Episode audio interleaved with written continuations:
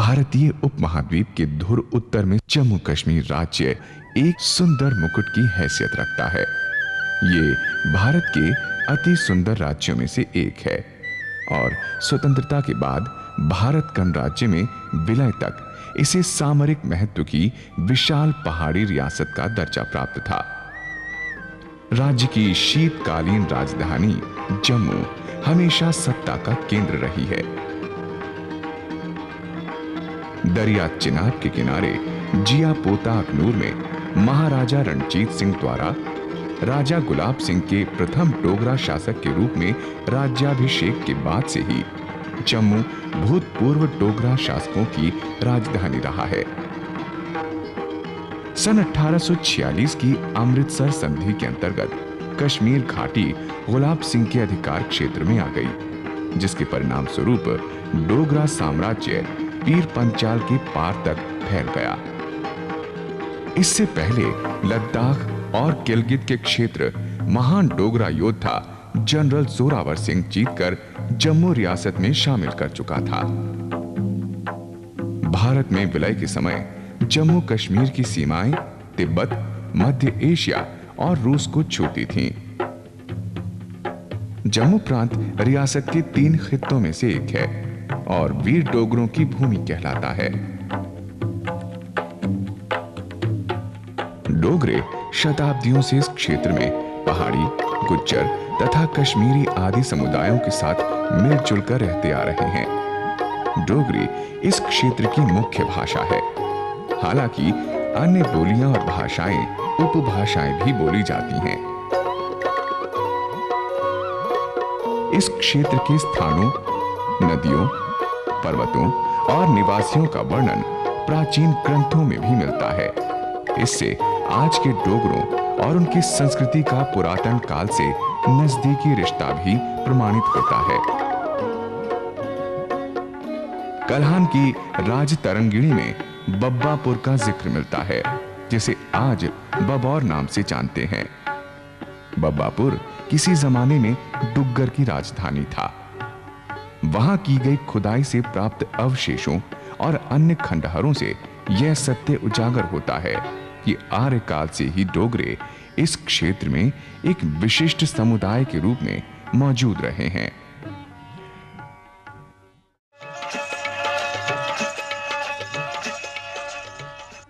डोगरों की मातृभाषा डोगरी विद्वानों के अनुसार एक समृद्ध भाषा है और लोक साहित्य में इसका योगदान विशेष महत्व रखता है। एक स्वतंत्र पहाड़ी भाषा के रूप में अपनी पहचान स्थापित कर चुकी डोगरी भाषा की मूल लिपि टाकरी है, जो लगभग 800 वर्ष प्रचलित रही। इसे ब्राह्मी लिपि की एक अप्रत्यक्ष शाख माना जाता है। स्वतंत्रता के बाद डोगरी के लिए मुख्यतः देवनागरी लिपि का प्रयोग किया जाने लगा। महाराजा रणबीर सिंह का शासनकाल डोगरी भाषा के विकास का स्वर्ण काल माना जाता है। डोगरा वंश के द्वितीय महाराजा की सरपरस्ती में डोगरी भाषा ने बहुत उन्नति की। जम्मू नगर डोगरा शासकों की राजधानी ही नहीं बल्कि समस्त डुग्गर प्रदेश की सिरमौर नगरी रहा है। इस शहर की स्थापना के पीछे एक अद्भुत कथा का वर्णन मिलता है। लोक दास्तानों के अनुसार राजकुमार जम्बूलोचन ने शिकार खेलते समय यहां एक ही तालाब में शेर और बकरी को एक साथ पानी पीते देखा। उसने इसी स्थान पर एक नगर बसाने का निर्णय किया, जिसका नाम उसने अपने नाम पर जम्बू रखा।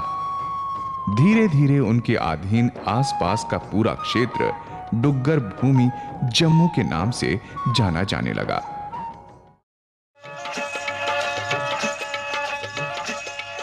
डुग्गर का क्षेत्र मुख्यतः 3 भागों में बटा हुआ है। पहला भाग दूर दराज का पहाड़ी इलाका है, जो 4000 से 8000 की ऊंचाई पर स्थित पर्वतीय चरागाहों, झीलों और मनोरम घाटियों पर आधारित है। दूसरा भाग कंडी क्षेत्र कहलाता है, जो समुद्र तल से 1000 से 4000 फुट की बुलंदी पर स्थित कटी फटी पहाड़ियों और चट्टानों ऊंची नीची ढक्कियों, कटीली झाड़ियों और तालाबों का शुष्क एवं कठोर भूभाग है। तीसरा भाग उपजाऊ मैदानी इलाके पर आधारित है जो समुद्र तल से 1000 फुट से कम ऊंचाई पर स्थित है।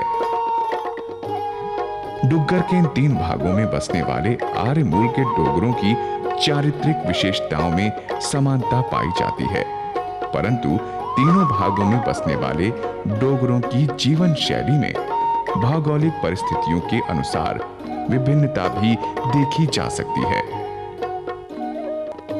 पहाड़ी क्षेत्रों में रहने वाले लोग सादे सरल परंतु स्वतंत्रता प्रेमी डोगरे हैं जो प्रकृति की गोद में आनंद से रहते हैं। दूसरी ओर मैदानों के निवासियों में पहाड़ियों जैसी सादगी की कमी है, परंतु वो दुनियादारी में ज्यादा समझदार होने के साथ साथ स्वभाव से चतुर भी हैं। कंडी इलाकों में रहने वाले लोगों में एक आदर्श डोगरा चरित्र की सबसे अधिक विशेषताएं देखने में मिलती हैं। वीरता, साहस, सत्य प्रियता, रीति रिवाजों का पालन उनके स्वाभाविक गुण हैं। इस क्षेत्र के डोगरों ने अपनी इन्हीं चारित्रिक विशेषताओं के कारण देश को अनेक महान वीर सिपाही दिए हैं जिन्होंने युद्ध भूमि में नाम कमाया है।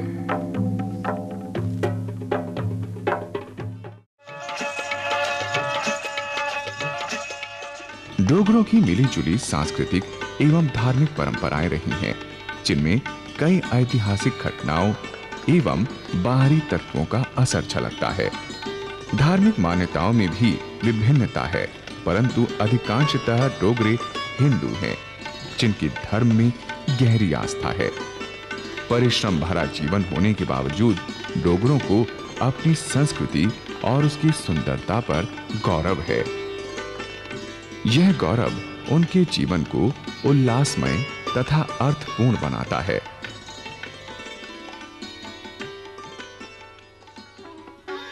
कला क्षेत्र में पहाड़ी मिनिएचर पेंटिंग्स अर्थात पहाड़ी कलम ने दुनिया भर में अपनी विशेष जगह बनाई है। बसोहली की प्रसिद्ध पहाड़ी चित्रकला इसका ज्वलंत उदाहरण है।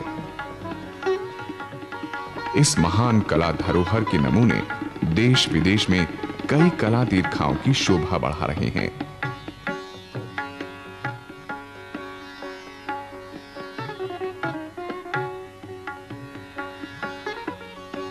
डुग्गर प्रदेश की हवेलियों, मंदिरों, पुराने महलों तथा घरों की दीवारों और दरवाजों पर आज भी पुरातन काल के रीति रिवाजों को दर्शाती पहाड़ी चित्रकला के अनूठे नमूने देखने को मिलते हैं।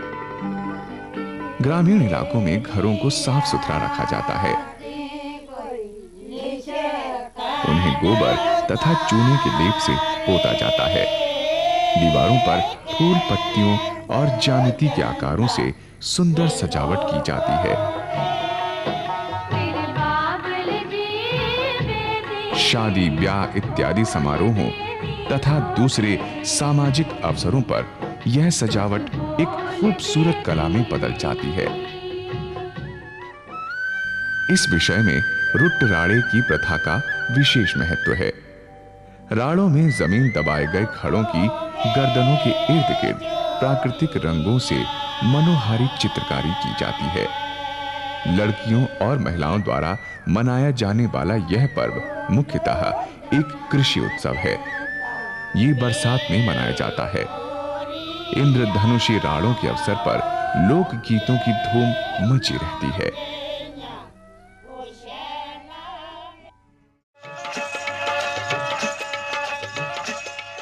डोगरों का कला के प्रति प्रेम उनके भवन निर्माण में भी झलकता है।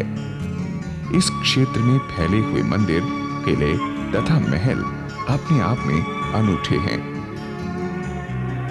अधिकांश इमारतों के निर्माण में सुरक्षा को प्राथमिकता दी गई है।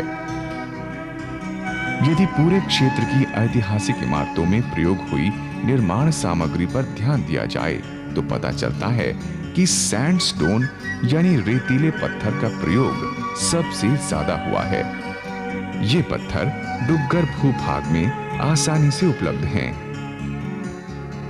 इस पत्थर से बनी हुई ईंटों और देव प्रतिमाओं का सबसे अधिक प्रयोग बावलियों के निर्माण में हुआ है। तहसील रामनगर तथा रामकोट के क्षेत्र में आज भी उन बावलियों की भरमार है जिनमें स्थापित देवी देवताओं की प्रतिमाएं मन को मोह लेने वाली हैं।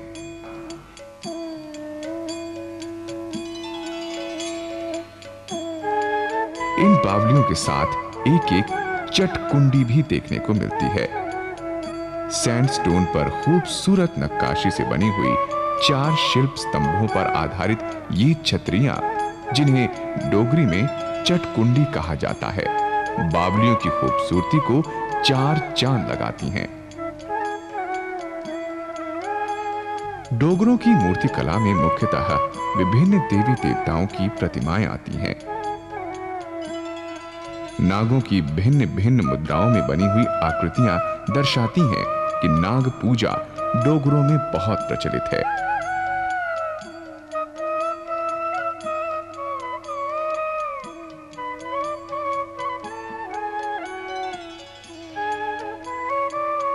सामान्यतः हर एक डोगरा परिवार का अपना कुल देवता तथा शीलावती या सजावटी होती है, जिनकी मूर्तियों को देहरी में प्रतिष्ठित करके उनकी विधिवत पूजा की जाती है। पैतृक मान्यताओं पर आधारित इन कुल देवताओं में राजा मंडली, कालीवीर, बाबा चित्तो, दाता रणपत इत्यादि वो महापुरुष हैं जिनकी मान्यता सभी परिवारों में है। इसके अतिरिक्त ऐसे बीसियों पर्व तथा रीति रिवाज डोगरों के सामाजिक, धार्मिक तथा सांस्कृतिक जीवन का अभिन्न अंग हैं, जिनसे उनकी सांस्कृतिक समृद्धि की झलक मिलती है।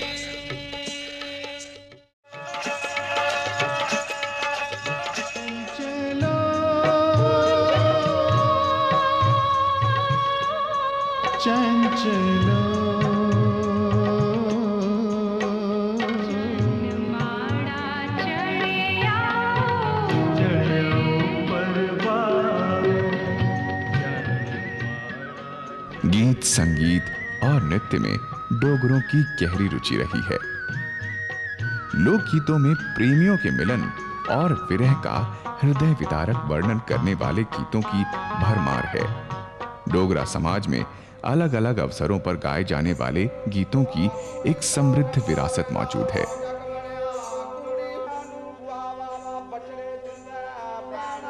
मुख्यतः दो प्रकार के लोकगीत अधिक प्रचलित हैं।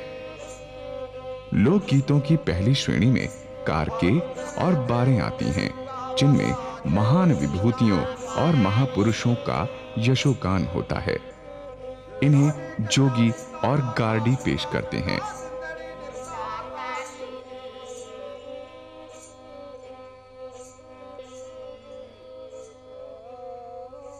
डोगरी लोकगीतों की दूसरी सर्वाधिक प्रचलित श्रेणी में भाक आती है। इसे समूहों में गाया जाता है। ये एक विशिष्ट गायन शैली है तथा इसमें वाद्य यंत्रों का प्रयोग नहीं होता। इसके स्थान पर सुरों के उतार चढ़ाव से अजीब सी हार्मनी पैदा की जाती है। लोक नृत्यों में कुड प्रार्थनाओं, धार्मिक अनुष्ठानों या किन्हीं विशेष उत्सवों पर किया जाता है। पहाड़ी इलाकों में किया जाने वाला कुड कंडी के कुड से भिन्न है, परंतु दोनों में लय और पदचाल एक जैसी हैं।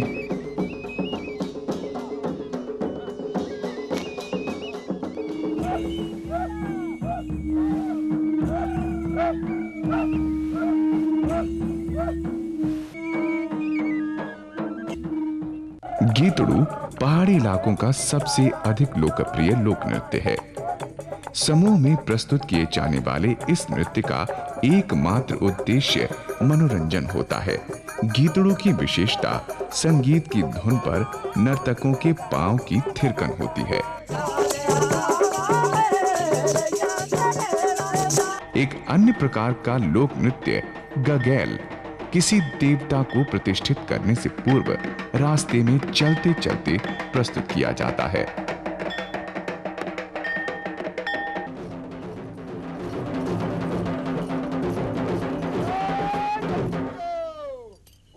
बाबा साढ़ा बड़ा खुश है। अच्छा। वो आदा थान में हूं एक पासे जगा या तू कने ले जगा। थुमनिया कंडी के इलाकों का एक प्रसिद्ध नाच है। इसकी गति तेज होती है तथा इसकी समस्त मुद्राएं हृदय की खुशी की पराकाष्ठा को प्रकट करती हैं।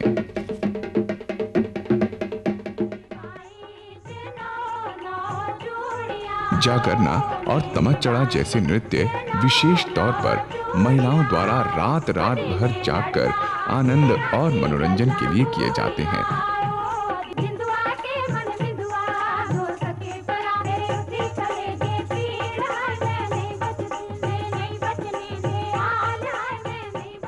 कला और गीतों को अनुभव करने का सबसे अच्छा मौका मेले या त्योहार होते हैं, जिनमें इनकी विविधता को देखा सुना जा सकता है।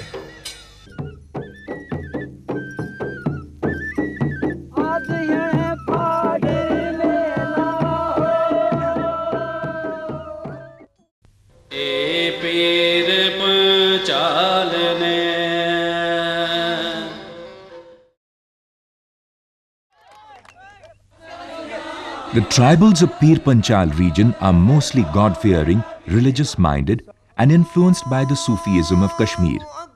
They give respect to those dervishes and Sufis who have contributed to the spread of Islam and always taught brotherhood, tolerance and respect of all religions.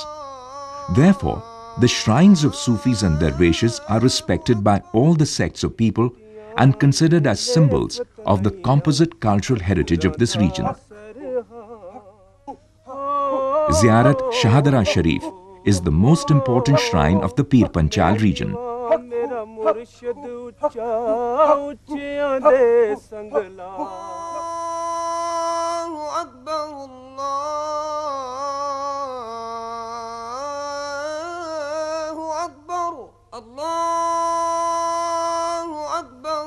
Ziyarat Sai Mira Bakhsh of Poonch is equally respected by Hindus and Sikhs apart from Muslims. Dera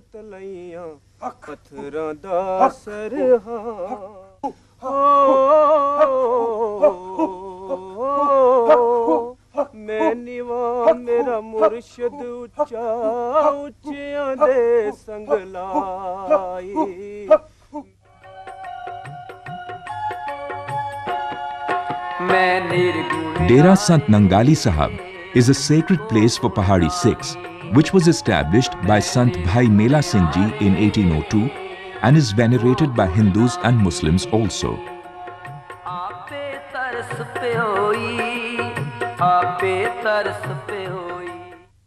In the same manner, the oldest shrine of Swami Buddha Amarnath is located in between snow-capped mountains of Pir Panchal at Mandi Punch, where a mela is organized on the occasion of Raksha Bandhan, in which Sikhs and Muslims also participate with devotion.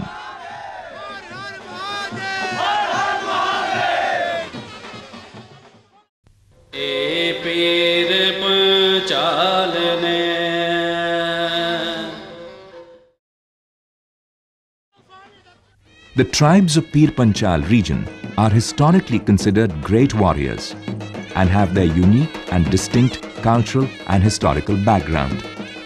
They are known for the respect they bestow to other religions, the friendly relations among the communities, and peaceful atmosphere.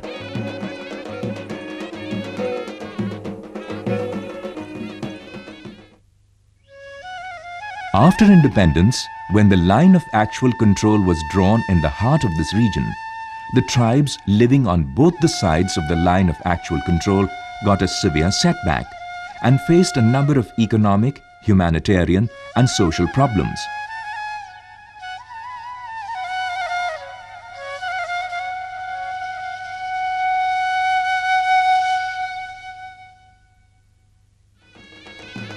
But now, with the change in the political scenario and development of friendly relations between India and Pakistan, it is expected that the Poonch-Rawlakot road shall be opened. This road shall not only exist on the land, but it will move through the hearts of the people. and rejoined the tribes living alongside the line of control who were separated 58 years back. In this way, the past glory and glamour of the tribes of Pir Panchal region shall be restored, and they will definitely move towards a brighter future.